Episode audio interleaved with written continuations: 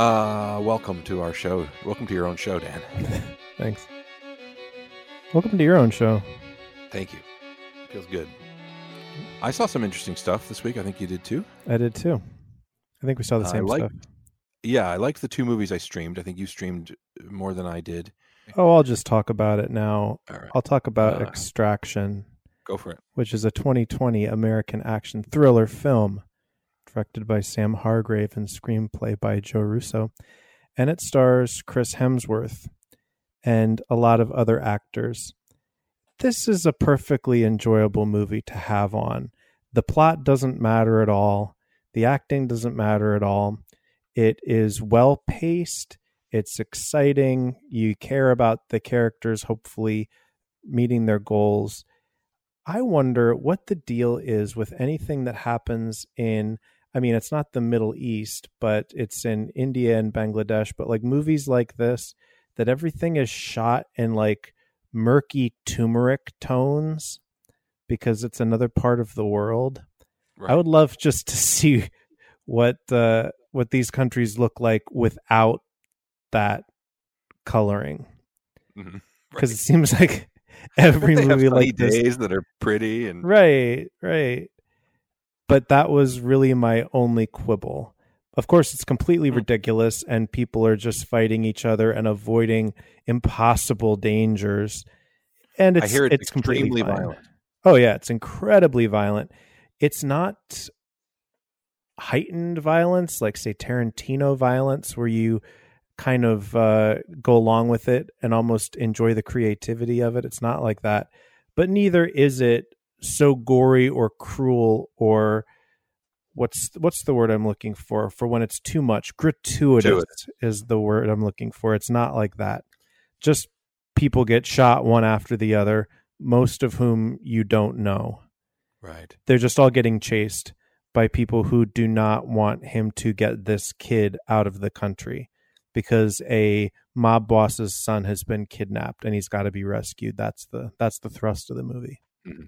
Directed by a stuntman, so uh, Hmm. a stunt coordinator, much like the John Wick series, which is very popular. That's helpful to know. explains the violence.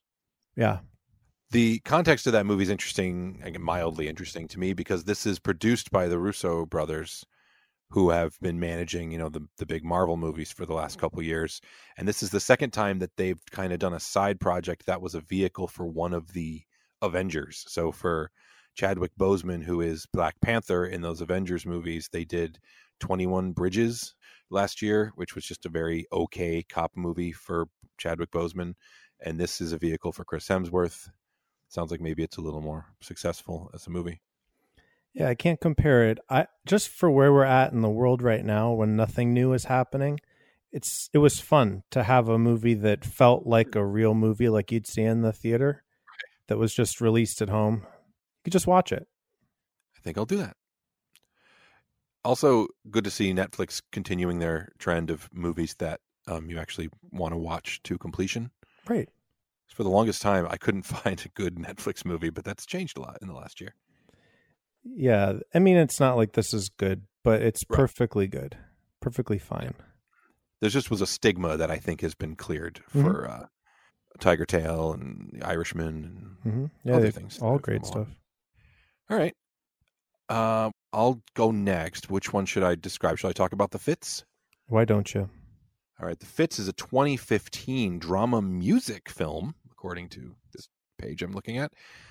Uh, directed by first time feature, I believe, for Anna Rose Holmer, and uh, written also by her, based on a, a story. It feels I don't know this for sure, and it doesn't say this in front of me, but it has the feeling of a first feature, which is a like a fleshing out of a short Mhm. film. It kind of had that feeling to me, but it um, stars Royalty Hightower, a young actress, as Tony, a little girl who eh, helps her brother at a community center and gym, helps him clean up. He's he's a, a boxer. He boxes, uh, trains with some other dudes at the gym, and she kind of helps clean up. And she's a tween. I'd say she's like I don't know, ten or twelve, and she uh, becomes fascinated with a dance class that's going on in the same community center and she gets more and more kind of drawn toward it. Her brother encourages her to check it out, and she kind of, uh, I guess, officially joins the team. I didn't quite.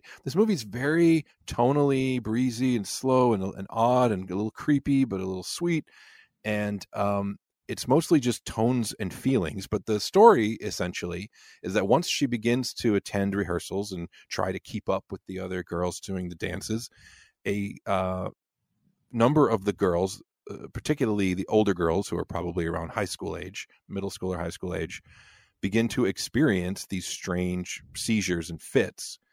Um, two in particular, who I think are the leaders of the uh, of the dance troupe, the older girls, uh, are hospitalized after they have a strange episode. One girl is shaking, the other girl starts coughing, and then there's all kinds of speculation from the uh, the other kids and the parents that oh it's because of the drinking water you know this takes place in i think it's cleveland or someplace like that and it's you feel like it's kind of on the poverty line it's a uh, it's an african american community and but then there's also people saying no this is just you know the, some of the kids call it the boyfriend disease there's this very interesting kind of uh, nebulousness to what is actually going on and the movie's very short it's like 72 minutes long and it's very short on concrete answers, but it ends in this kind of uh, it ends on a very interesting, weird high note, and uh, you're left to interpret it uh, for yourself. And I really, I was, I, I, have to say, I was confused, and I was waiting for the movie to kind of get somewhere, and I, I kind of thought like like Swallow did that we watched a couple weeks ago that it would end up giving us a whole bunch of answers at the end, and I kind of like that it didn't. Um, not that I'm criticizing Swallow for that. I'm just saying I kind of expected that to happen in this movie. Uh, I like this movie. What'd you think, Dan? Yeah, I liked it too. It was a little slow in parts. I felt like it was a midway runtime where I think it would have made a stronger short film. I don't know how strong, how long short films are supposed to be. Um, maybe they couldn't have covered enough ground, but I felt it was almost too long, even being as short as it was. That was just my mm-hmm, take. Mm-hmm. And I wish it would have given some more answers, not because movies need to have all the answers, but because I really had no idea what was going on by the end or what they were pointing to, what what right. truth or insight. I mean, I guess we were in Cincinnati, but midway when there was a thing with the water, I was thinking, "Oh, are we in Flint?" Or you know, right? Because I didn't know where we were at then. But then it wasn't the water, and then it seemed like, does this have to do with um, coming into your womanhood or something because there are a lot of those themes where Tony is on the outs and she's different from the other girls and she kind of hangs more with her brother and everybody's the world's kind of running by her and she's just hooded up and and sullen most of the movie. And we never get a look at anybody's home life. It seems like they're all desperately trying to avoid their home life. And it can't be extracted from the the blackness of it all. There there are those themes. And so i'm thinking what is this movie trying to say? Who who is this for who's watching it and gets it because it's not me. And yeah. may, maybe that's okay. I found it interesting throughout. I kind of liked the ending. How it just got mm-hmm. ethereal and into dreamland. But what does that mean though? Right. My best takeaway and i don't i'm not claiming to have a take or a, a, theory. I just the best i can do is that yeah this it's a movie that's very nebulous in plot and in in world and all those things and in answers but very specific in character and that's the best i could do is that this is what it feels like to be her to be this person this little person growing up in this place. And th- those are all the things that are swirling around. You know there there's all these rumors of bad things that are going to happen to you through the water from the outside. There's uh the scariness of becoming an adult and sexuality and all those things and it's just what it's like to be a kid and not really understand all these things that are swirling around. It's got to be you know very specific and she's very it's not she's not just a universal kid though. There's something about this girl. As you say she's mm-hmm. very sullen. She's very upset most of the time. She seems like she's got a chip on her shoulder and we don't really get any answers about that. Yeah i'm reading here that um holmer was inspired by real life stories of communities succumbing to fits of hysteria. So i guess there were mm. actual examples in history of outbreaks of seizure like attacks and uncontrollable spasms that still occur today, and they eventually resolve themselves in the community. Hmm. There was a dancing plague of 1518. Don't want to catch Wow. that, or maybe I do, where the pattern of these fits emerging amongst young women inspired her to explore the nature of this subject. so, a very strange phenomenon Yeah. is transported to a contemporary context. But then there's so So- much going on because of the inner life of this young woman. Right. And so, un- unlike Swallow, which is also about a very strange but real phenomenon of the pica, but that th- that ends up being explored in a similar way, but then it completely hones in on on specific reasons that that might be happening. hmm And this one does not. This one's happy to just be kind of a poem about it, like a visual poem. Yeah, and there's a lot of um, truth in it for me. I don't know what the bigger truth is, but when I'm looking at this world, it looks very true. These Yeah. these are good performances. These look like people and communities that I've seen and encountered.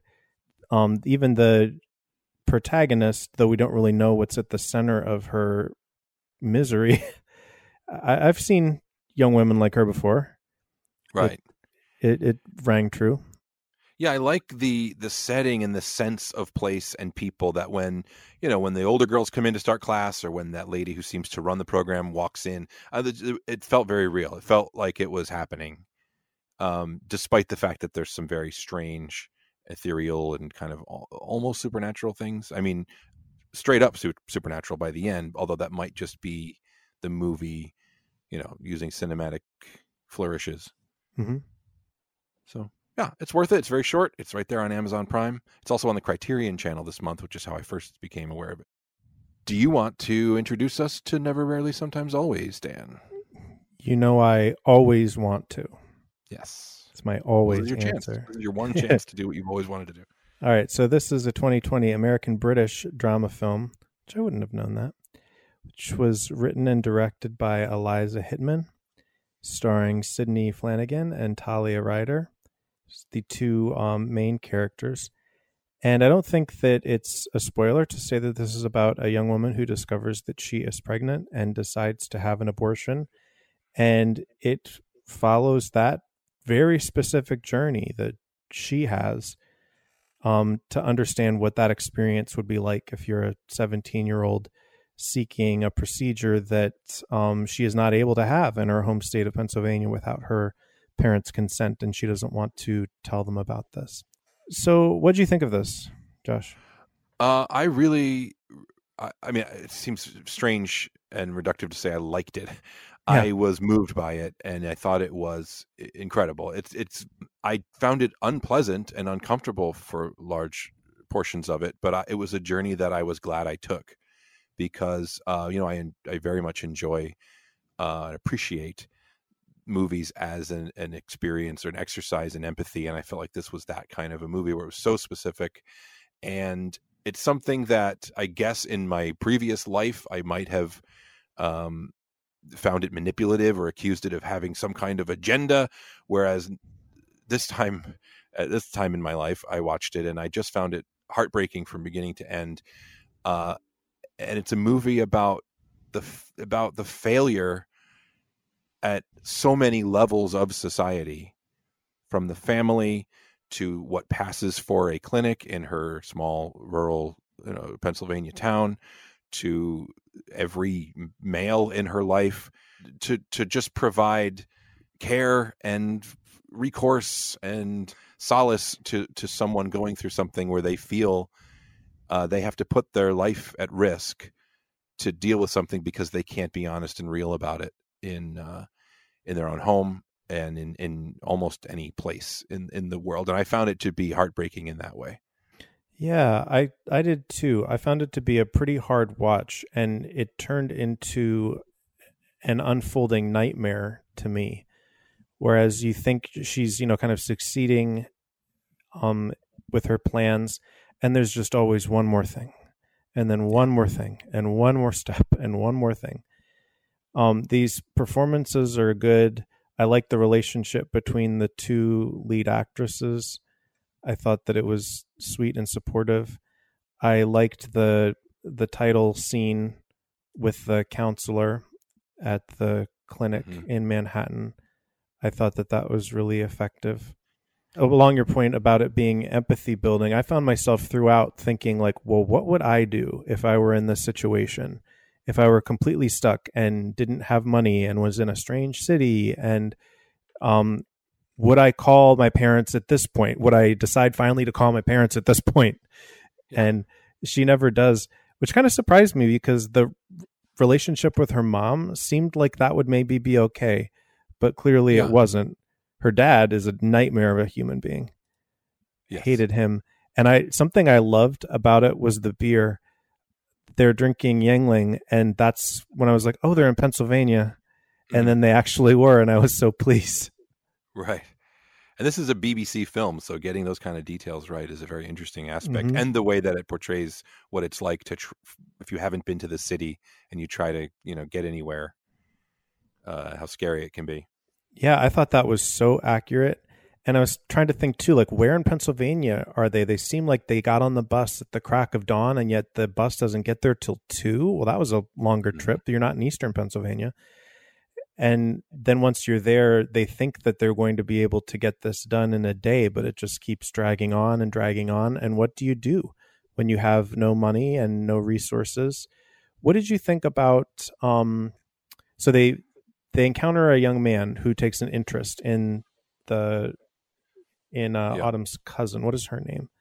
Uh skylar. Yeah skylar yep. Yeah. And they're out of money and it's not like they're I felt like it was the nuance was very good because they're not just using him for the money that he has, but he kind of becomes like a last resort to bring them through the final right. um the, the, the final stretch there. And there was an image that paralleled the image of her getting the abortion with the counselor there. Right. Where yes. where she kind of reaches out to Skylar. Right. Are those uh, two are those two happenings related? Did you think? I don't know about that, but I, I mean, I, now that you say it, I certainly see it as an echo, as a cinematic yeah. echo. That scene broke my heart because it was like after everything else, all the literal tolls that they've had to pay, all of the obstacles they've had to overcome. The, as you say, there's always one more thing, and this last barrier is she has to basically sacrifice herself sexually. That's essentially what's happening. Mm-hmm. And it's like they cannot catch a break.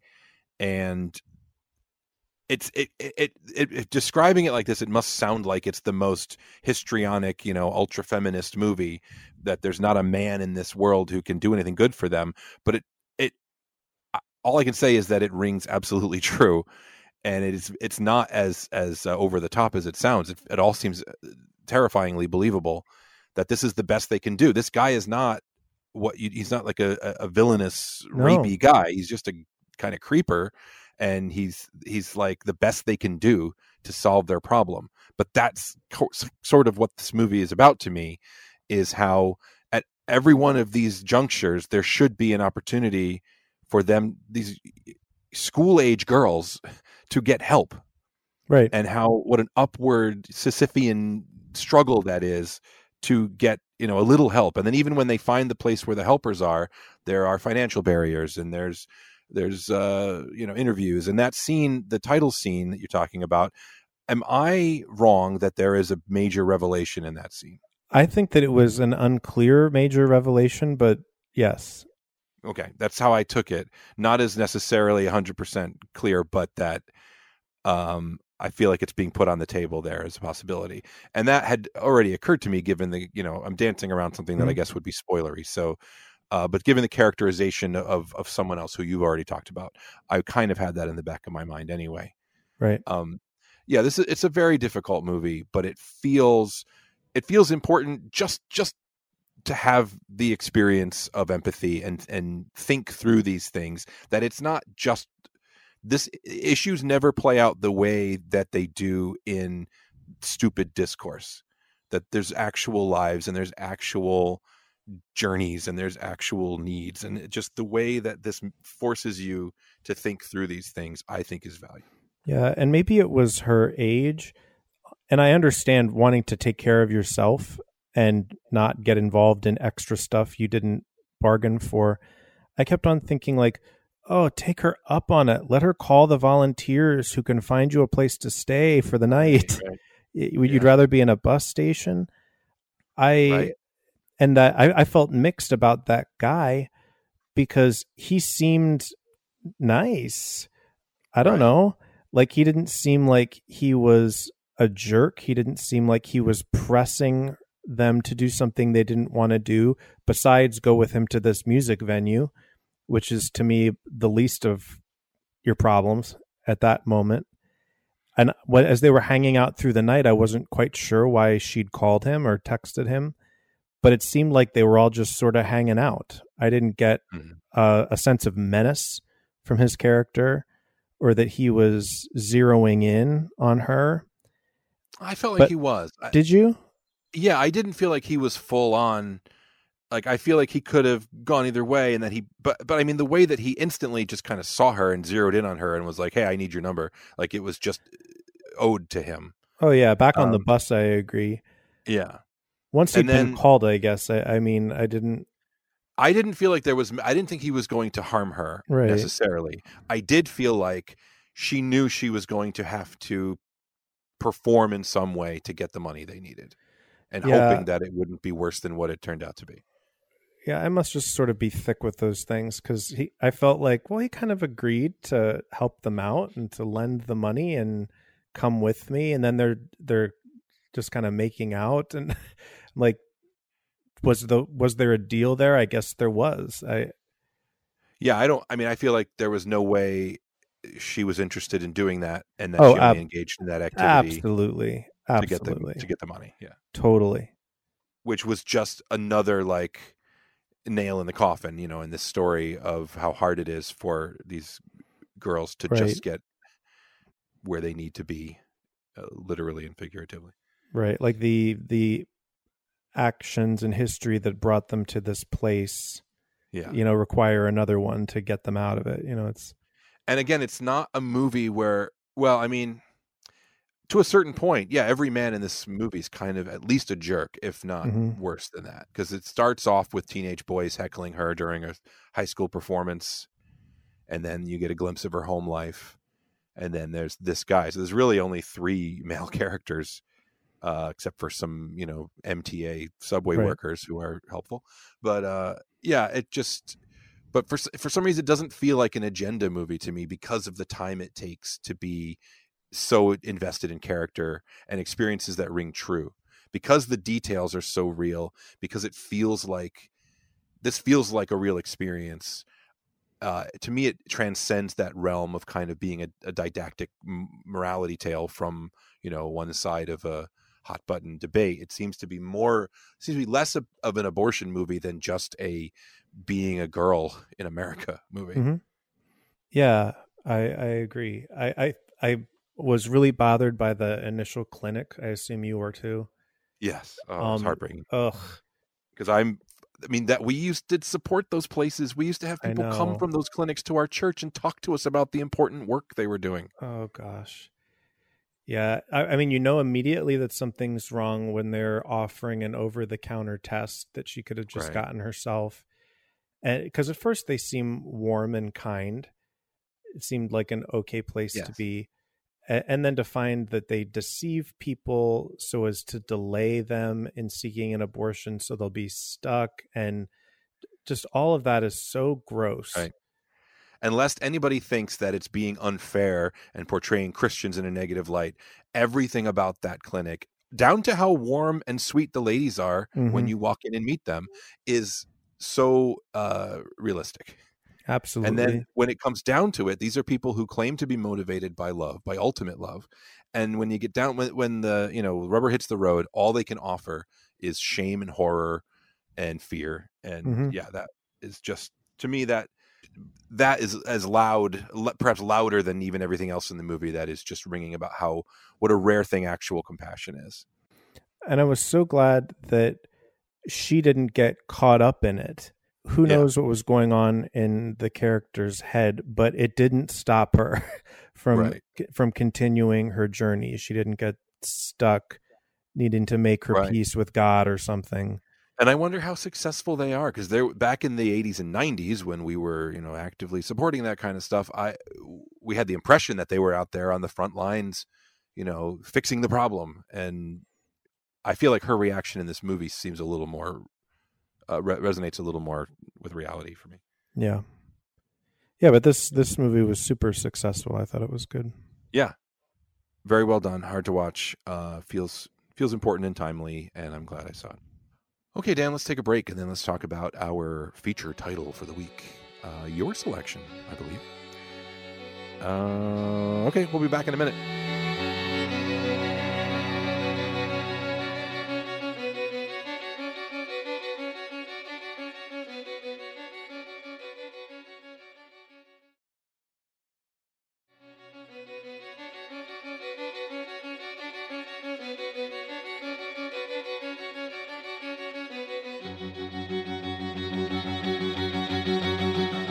Welcome back. Dan, uh, you selected for this week's show The In Crowd, a movie that I was not aware existed. Why don't you uh, walk us through the details? I can't tell you how many times I've smiled thinking of you watching this movie. I should have taken some pictures for you. So the In Crowd is a 2000 film. That's our favorite era, pretty much. It seems to be, yeah. Yeah, how this wasn't included that year among Crouching Tiger, Hidden Dragon, and Traffic, Gladiator. I don't know. Uh, So the In Crowd is an American teen thriller film. I know that you enjoy women filmmakers lately, so I also wanted to offer you one directed by Mary Yeah. Lambert. Lambert, Yeah. And director so of uh, Pet Sematary, the beloved version. yeah. So this movie is about a young woman named Adrian who is released from a mental institution quite dramatically. And one of her former doctors thinks, oh, she's going to be fine if only she can find her place. So I'll get her a job at a country club. And Adrian's quite willing to to play ball with this. And there are a lot of rich kids who go to this country club and for some reason kind of the queen bee here brittany decides to take adrian under her wing and get her involved in the lurid melodrama of she and her other uh, teen young adult i guess they're young adults. Um it's not quite clear. I mean they're they're 35 but what age they're supposed to be isn't clear to me. And there's uh murder and there's deception and there's mystery and intrigue and and and a lot of lip gloss. And uh and yeah when i saw this movie i don't remember if i saw it in the theater or what but i was completely delighted by it. And i've returned to it every so often since then because i it's so stupid. And the tagline what would you do to get in does that have anything to do with anything no. wasn't she simply invited in Yes. she didn't have to do anything. What would you do to get in? Okay, so Josh, you didn't see this before, no. and and you watched it. I real, you know, there was a 1988 version that I thought maybe I should tell you was not what I had in mind. Um, right. I think you mentioned 2000, so I Yeah. was pretty. Although I did double check because it, both movies, as far as my radar goes, do not exist. So Right. I had to just pick one. I'm so glad to expand your horizons and tell me how you received this movie. All right. Um, well, as I say, this is a movie that I have never even heard of. I'm looking for a foothold, and yes, Mary Lambert is a uh, uh, beloved director, I guess, appreciated director. Um, done a lot of TV, done a lot of famous music videos, including Madonna's "Like a Prayer," uh, and of course the the good version of Pet Sematary. Uh, the the writers of this movie, Mark Gibson and Phil Halprin. Um, Snow Dogs is their other uh, Oh, big tentpole achievement. And uh, the ca- I don't know the cast. I've never seen these people before. I know the older actors. I knew the uh, the doctor and Yeah. um, the lady who was uh, Tommy Lee Jones' wife in No, no Country. The other doctor. do you Um, know um Tree O'Toole? Tree O'Toole? Yeah, she played the chicken fighting girl. She's near Oh, the bottom of the credits. Okay. uh, the only one of the kids that I eventually recognized was uh, Jay R. Ferguson as Andy, the long-haired party dude guy Hmm. who went on to be Stan on Mad Men. Oh, So that's that was the only person that I could be like, oh, there's one of the young people that I actually recognize. So here's how here's how this movie went for me. This is a, a perfectly fun movie. It's trashy, and that doesn't mean it's bad. Uh, I have a feeling that's what is enjoyed about it. I don't have a context for a movie like this because it's what I this is what I feel like UPN shows are like, or like the WB dra- teen dramas. I wish are like. they would be this good. But what it did remind me of is I think you know that in recent years I've been on kind of a slasher movie bender and Mm. doing a lot of deep dive podcasts. I watched all the Friday the 13th. I watched all the Halloween movies. And the stuff in between the the slashings is a lot of Yeah. uh, bad girls in asylums, drama about who's sleeping with who at the party and all. It, it feels so much like a slasher movie, but just it, you know some casual murder instead of serial killing. Yeah, the Um, beginning is so good where you're sitting in like a warehouse, but it's a meeting room and it requires like 12 professionals to assess Right. whether or not Adrian can be released. And what is with the rusting water under the air conditioner it's, that they keep like going a music video. back to I know. And then she's looking like all like half sexy, half mania, you know, on her chair. And they finally just approved. You know, they might as well have stamped in the center. And she's completely fine. That's the thing. Right. She- You know, she she appears to just be a normal person that isn't experiencing any I shouldn't use the language of normalcy, but you know, someone who's not experiencing mental health issues. Right. And That's she- another thing eventually to dis- discuss about this movie is how interesting it is 20 years uh, what a difference that makes in terms of attitudes and portrayals of you know bad girls in, in insane asylums and stuff like that. But what about their shorts? If you Right, have to work, is that are they issued those shorts as a humiliation for not being one of the country club members? And the friend who works with her, her eyebrows, what was going on? The eyebrows and the bangs. What was happening? And I- so, right. sorry, I just have to keep talking. So when I so when I first saw this, I would have not been 21 yet, and so you kind of think how older people drink is you know just this kind of mystery land, you know. Hmm. And I watched you're really a huge martini glass on the beach in the morning. what? What are you doing? right, right. Uh, getting back to something you said about her, she has this crazy past, this weird relationship with a doctor, and she attacks him.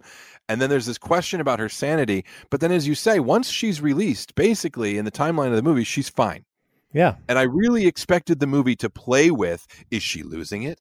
I'll, I mean, I'll tell you straight up what I don't want to jump ahead in the plot. I don't know if we're gonna how much we're gonna recap or not, but they introduced this idea that she looks just like the sister yes. of one of the most popular girl and uh sandra is that the name of the sister Sandra.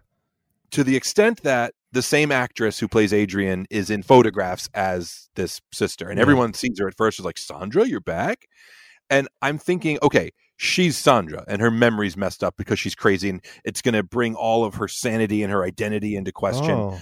no it's just it's just something that give it's something that gives other characters the idea to use her in certain ways or That- or it, it's the reason that the this other girl i keep forgetting her name the the the head Brittany. sexy girl brittany makes her obsessed with her because she reminds her of her sister but um i but really remarkably adrian's sanity is not really a question in the movie which seems like it's being set up in the beginning of the movie Yeah, well, what you just described would have been great if they would have gone with that yeah, i twist. fully expected all of that and it's also completely unbelievable if she really is a doppelganger of Sandra. And we know now by the end that that Brittany murdered Sandra, but nobody else knows that, or you know, most other people don't know that in the world. right So of course this is Sandra. Stop saying you're not. How annoying. Right. You know, you you absolutely are. And the other friends who they each kept trying to give personalities to, how stupid. I, I didn't get why they did that. The one guy who is an alcoholic who kind of helps Adrian Yeah, a yeah. little bit. Mush What- guy. Yes, what was his characterization? Is Right. that what that actor thought it was like to be drunk? Right. Because guess what? Alcoholics don't act that way when they drink.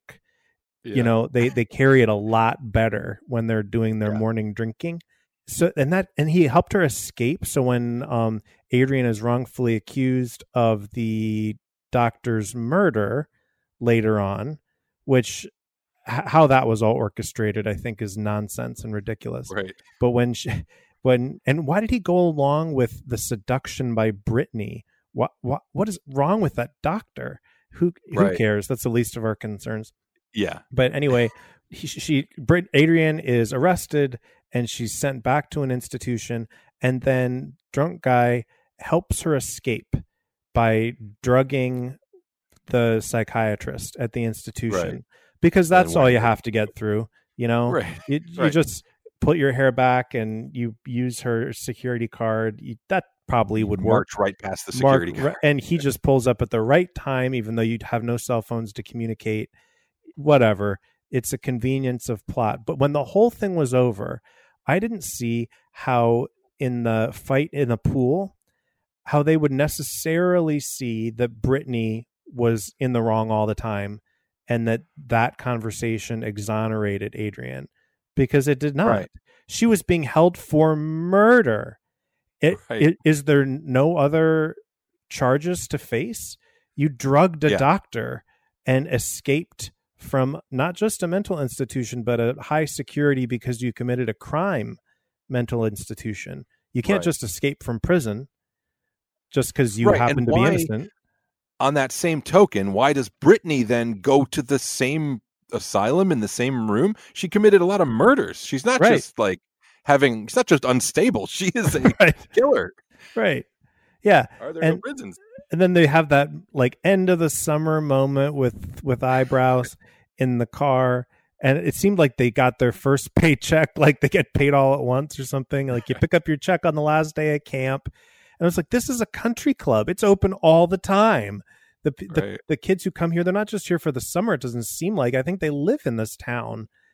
So you're just seasonal help i guess and you don't face any charges uh, you don't need to stay in town for some reason?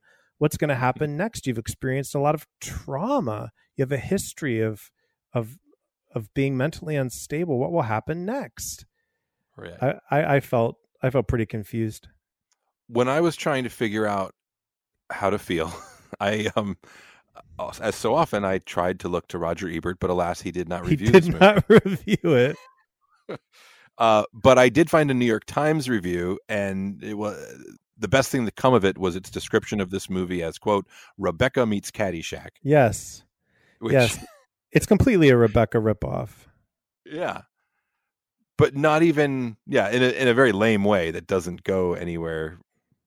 Yeah, I don't. I the the revelation that Brittany has murdered Sandra doesn't do anything to flesh out or explain her obsession with Adrian other than oh crap you look like somebody I killed I guess I should frame you for murder now right the whole the whole machin it feels like you know this is a movie about machinations and about someone who seems nice and draws you into this crowd and then sets you up and betrays you but there's not like there should be like a juicy simplicity to that and it's very convoluted and Adrian is kind of just this passive person. She doesn't really fall for it. She does a little bit, but then she gets wise. So I- never felt worried for Adrian. Like I felt, I guess you feel bad when she gets carted away, but you, it's you know that she's about to be exonerated because it's just time for that to happen.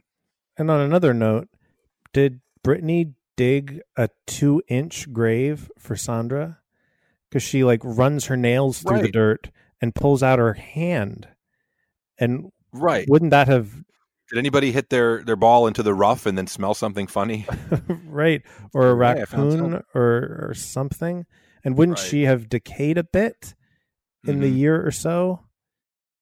Uh, we haven't talked about. I mean, it's not worth going through all the other kids, but I think another character who deserves mention is Kelly. Yes. played by Laurie Fortier or Fortier, who I don't understand this character she's kind of like the she i mean she she i guess her thing is that at first she looks like the bitch and then she turns out to be the sensible one who warns her but then she's also i don't i don't know what's going on and then she gets murdered by brittany on a boat after they make out it's like yeah. Oh and she she rides a motorbike and falls it's she's i don't i don't understand i don't So her hair is shorter than the other girls, so obviously she's a lesbian. That we know from the, from the beginning. Remember that '90s hair that just kind of had that different shape, and there's like little clips in it. You know, Right, It- yes. It's just such a wonderful throwback. Um, Right. But it seems like Kelly is jealous of Adrian, but we see that Kelly, I guess, had a relationship with Brittany in secret and was perhaps concerned that Adrian was going to be taking her place. But then we come to find out the thing about Adrian looking like Sandra. So maybe that was part of Kelly's motivation, but whatever. But so there's an accident. We don't see who is the saboteur of uh, Kelly's motorbike scooter thing. We assume it's Brittany, but she breaks her leg in this accident. And then she's sitting on a boat at night. And Brittany's like, let's have a sail, Cal. yeah, because like that's what you do at night Right. is go out on the ocean in your in your little sailboat when one of you is injured. But whatever. and when uh they started to get sexy i'm like "You- you're in a boat with a cast on like that's the least that's the last moment you want to get handsy with someone Yeah, you don't you don't you don't have uh cast fantasies, I guess. no Anyway, um then I'm thinking like this was such a complicated plan, Brittany, because in order for Kelly, who I guess is an experienced swimmer, to drown, she'd need to have a broken leg. So it's like, did you think that you would sabotage her bike so she'd be injured enough that you could take her out on a boat and then push her off after seducing her such that she wouldn't be able to swim to shore? That is a very complex murder Yes. plot. and why and is it even clear why kelly has to go is No, it just because she's getting in the way or that wasn't clear to me. Kelly didn't seem to be aware of any crucial information. She wasn't blackmailing Brittany as far as the movie shared.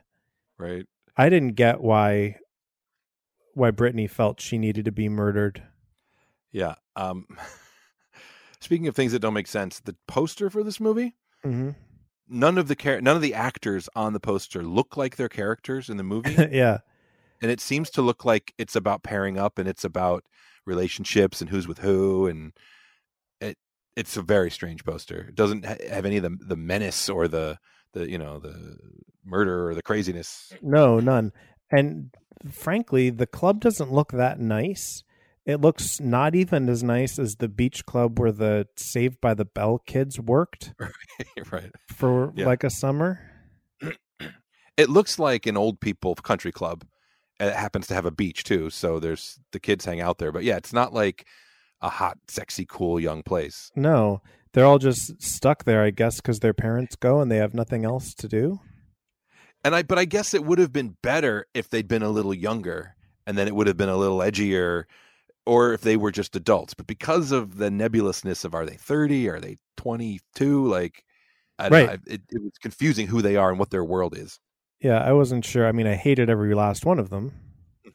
Yeah, I didn't find Adrian to be sympathetic or unsympathetic. She just was, and they didn't. I wasn't worried about. I thought I was going to be. I thought she was going to be gaslit, or she was going to be questioning her own sanity, and she just kind of. She wasn't even that naive. Like she was pretty good at once Yeah. she figured things out, telling people off and asserting herself. So she just kind of handily walked, you know, through the plot until the end when she was exonerated, and then everything's fine. Yeah, that worked out really well because we know that the American justice system moves quickly and gives the benefit of the doubt Yeah. and j- just lets people off the hook for poisoning and escaping Right. prison and maybe being a murderer, but we're not sure. My only other thing on my little short notes here is um, just the issue of this. I doesn't none of this matters, but I'm fascinated by marketing and ratings and things. That this is a PG-13 movie hmm with quite a lot of nudity in it, and I wondered if I read somewhere that there's a European version that's extended and has more sex stuff, and I wondered if that's the version they have on Amazon. Um, oh, that again, could maybe cares? be. But you know, there's a there's some female nudity uh, in this movie that seems excessive for a PG-13. Me, I don't know if 2000 was different in terms of standards, but Yeah, it says so. It had an R rating, um, but the scene between Brittany and the doctor was trimmed to receive the PG rating. In the original, Brittany removes her dress where her breasts are revealed, and then her dress is taken. I feel like that happened in the version That I is- yeah. watched. so this is the PG-13 version. No, that's the R version. Oh, that's the R version. right. Yeah. In the PG 13 version, the scene was not extended beyond the exposure of Brittany's breasts. Yeah, that's the version I saw. So it had the the the nudity, but it didn't go into a sex scene. It just kind of Oh. cut. So, Huh. so I guess the one on Amazon is the PG-13. A kiss between Brittany and Kelly was also trimmed for the PG 13. Just trimmed, not removed. Long enough so nobody gets any ideas. No, the, I mean, the movie is a little bit porny for sure. Not not in The any. Cinemax vibe. Yes, in a completely 90s softcore way. Uh, so Dan, I guess the the only question left is, uh, how does this hold up for you? How have you changed as a movie watcher, coming back to the warm embrace of the in crowd? Well, when it comes to the in crowd, I haven't changed at all, clearly, because I love it as much as I ever did. Um, how, what what do you feel? Do you do you feel it? It, it is a it's a it's a movie you'd like to return to, maybe yearly. Now that you know about it, Um, I feel uh, honored to have been let in on this little corner of your your psyche and your life. I didn't really have a good choice, and so I decided why not watch a movie that I just like. Yeah, sure. You know, No, I'm glad I saw it. Uh, you, you, I'm glad I saw it. I mean, I would. I literally didn't. It wasn't even like I've seen this movie and passed it over. I did not know this movie existed. So to now have talked about it for a half an hour, uh, is you know, What a treat! this is a new place in my life. Yeah. Yeah, I don't. I don't know. I will probably not think about it again, but I, I don't regret this time or rue the experience of. I like trashy, weird movies like this, and uh, again, it really it it felt so familiar to those slasher movies that I have seen a lot of lately. So I felt like I understood its trashiness at a certain level. Well, I'll keep you in trashy movies. Don't worry about that. Uh, I have a selection for next week. Great. it's so hard to pick because I some- sometimes feel indulgent. I was going to say Avatar just as a stunt to get us to talk about, but I hate Yeah. Avatar. So, uh, so how about the? Do you remember Syriana? I do. All right, I think that's what I want to watch again. Okay. Yeah, I don't know if I ever watched it, All right, but maybe I Stephen did. Gaghan, the writer of Traffic, directs his own feature off of the the juice of Traffic. Yeah, It seems like something I would have seen, but I don't remember it. So It's I'll let you George know. Clooney, Matt Damon. Yeah, I'm, it yeah, was yeah. pretty high profile. So Hey, won the Oscar for it. All right, Dan. Uh, I know not to ask for final thoughts, although this this might be a, a special exception. This is your chance to say what what you want to say about the in crowd. You feel you said everything. I sure do. Okay. then this has indeed been our podcast. We have been Dan and Josh. You can follow us both on Twitter and Letterboxd. The show is at Holds Up Pod on Twitter. Our music is by Jonah Rapino. Thank you so much for listening, and we'll be back next week. See you then. Goodbye.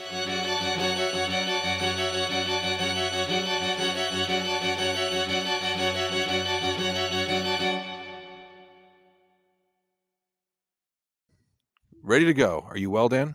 Before I jump into telling you about the dumb thing I did. I'm about to be better. So we uh this is one of those dumb things where I I hurt myself basically. But in a way it like takes weird explaining.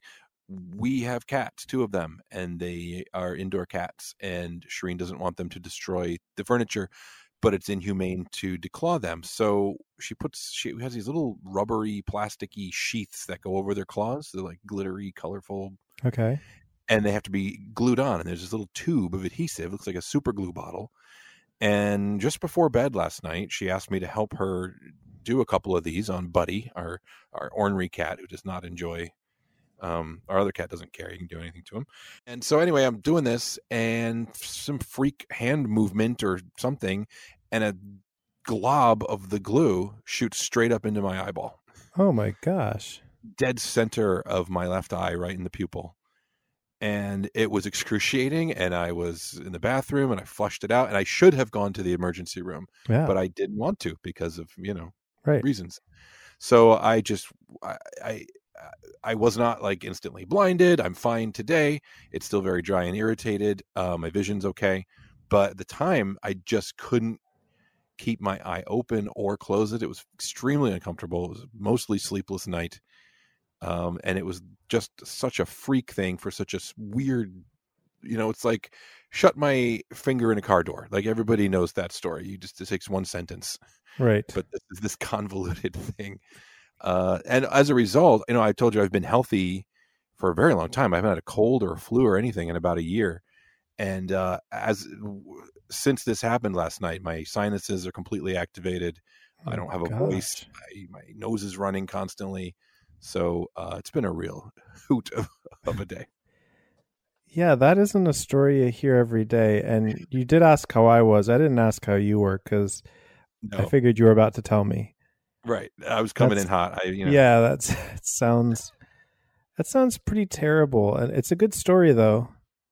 yeah and someday i'm sure i'll i'll uh you know it'll just be a cute story right now and I just got- hopefully it can get you out of helping next time. maybe yeah oh yeah i mean that's such a weird thing anyway that i now i'm like i'm not touching that stuff Right. You you've done your duty right on that, I think. Yeah. It is kind of cute that our cats have these colorful little claws in the front but one of I've them has figured out how to bite them off Oh, well, I've not heard of that. So I learn a little bit every week. there you go that's that's what we're here for that's what this is about hmm